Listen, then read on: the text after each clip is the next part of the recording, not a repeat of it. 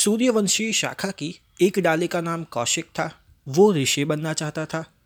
उसने शरीर को सुख और मन को सुख देने वाली सारी चीज़ों का त्याग कर दिया और तपस्या करना शुरू कर दिया।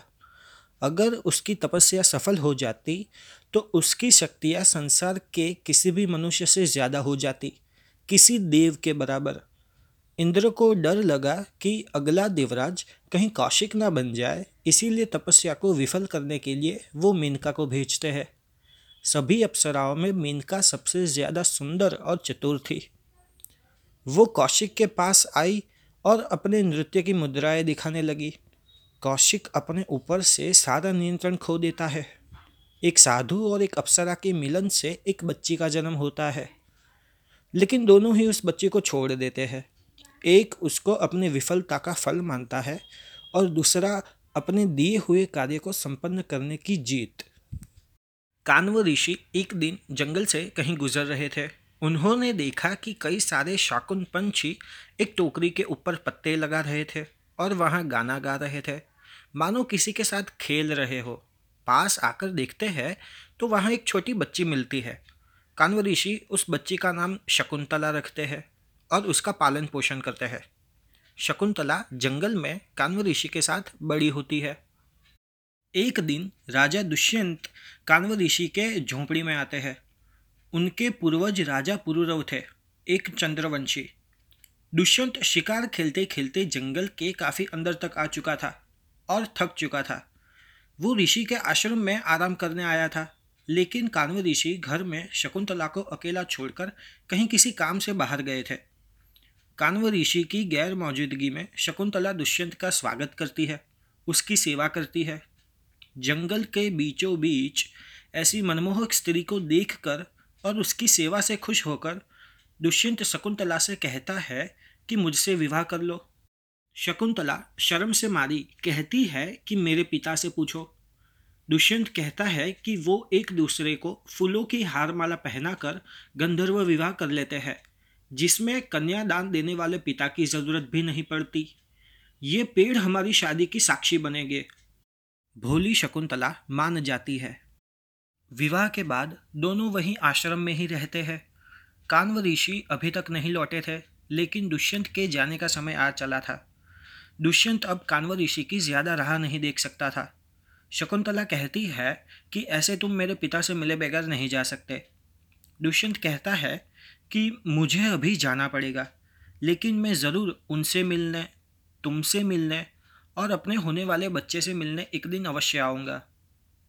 कई हफ़्ते बीत गए, एक दिन कानव ऋषि आए और उन्होंने देखा कि शकुंतला गर्भवती बन चुकी थी। शकुंतला ने सारी बात कानव ऋषि को बता दी। वो काफ़ी खुश हुए। अब उन्हें शकुंतला की शादी की फ़िक्र नहीं थी। दोनों अब दुष्यंत का इंतज़ार करने लगे। दिन हफ्तों में, हफ़्ते महीनों में, महीने सालों में बदल गए, लेकिन दुष्यंत नहीं आया। शकुंतला को बेटा होता है। उसका नाम वो भरत रखती है। भरत कान्व ऋषि और शकुंतला की देखरेख में बड़ा होता है। कान्व ऋषि और शकुंतला तो मानो दुष्यंत को जैसे भूल ही चुके थे। लेकिन एक दिन भरत खेल खेल में पूछता है कि उसके पिता कौन है? कान्व ऋषि कहते हैं कि अब उसे जानने की ज़रूरत आ पड़ी है शकुंतला। तुम अब इंतज़ार मत करो और दुष्यंत के राज्य भरत को लेकर चली जाओ। वो अपने पिता से भी मिल लेगा। शकुंतला पहली बार जंगल छोड़ किसी राज्य जा रही थी। पेड़ों ने शकुंतला को कपड़े दिए, उसको फूलों से सजाया। उसकी सुगंध से शकुंतला काफ़ी सुंदर लग रही थी।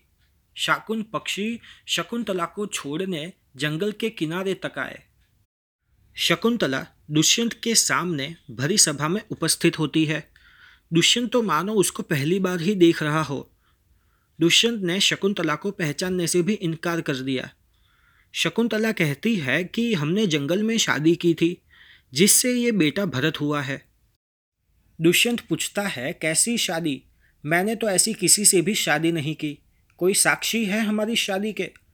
शकुंतला कहती है, वो पेड़। फिर सभी हंसने लगते हैं।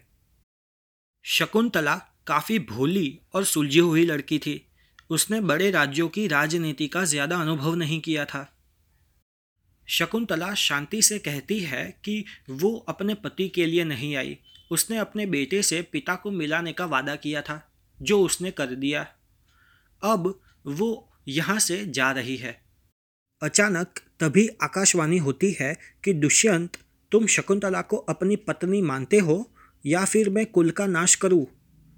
दुष्यंत शकुंतला से माफ़ी माँगता है और भरत को अपना उत्तराधिकारी घोषित करता है। दुष्यंत अपने इस बर्ताव का कारण राज्य के लोगों की सोच और लोग क्या कहेंगे, ऐसे खौफ को कहता है। भोली शकुंतला दुष्यंत को माफ़ कर देती है। भरत ऐसा राजा बना जो सूर्यवंशी और चंद्रवंशी दोनों का वंशज था, क्योंकि शकुंतला सूर्यवंशी और दुष्यंत चंद्रवंशी था।